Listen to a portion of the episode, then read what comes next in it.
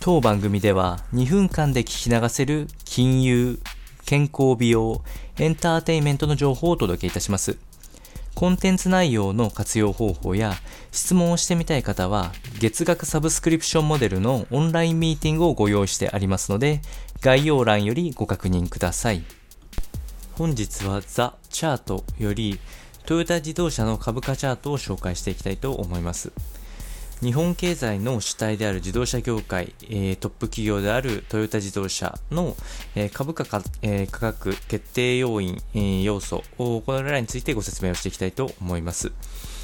えー、直近、えー、2021年5月ほとんど末ですね、のところで言うと、株価は9135円というところで過去最高値圏で推移しているといった状況です。えー、企業の時価総額に至っては30兆円に迫る勢いということで、えー、まさに企業拡大が進んでおります。え安値に関しては、リーマンショック後、3年ぐらい経った時に大体一時2400円台までに低下していった時がございます。この時はあくまで日経平均も下落していた時ですね。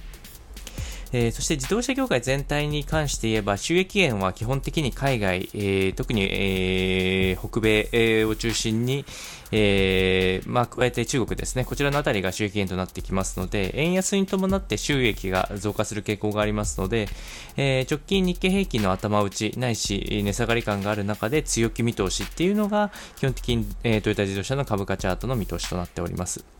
まあ、今後もっと長期スパンで考えていくと、水素エネルギーを、トヨタ自動車では、水素自動車等の未来などを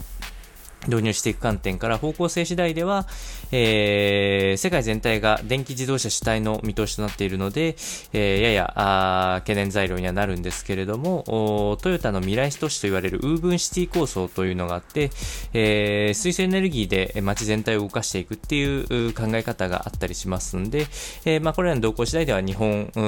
の中での企業の利益確保っていうのはできるんじゃないかなというふうに思います。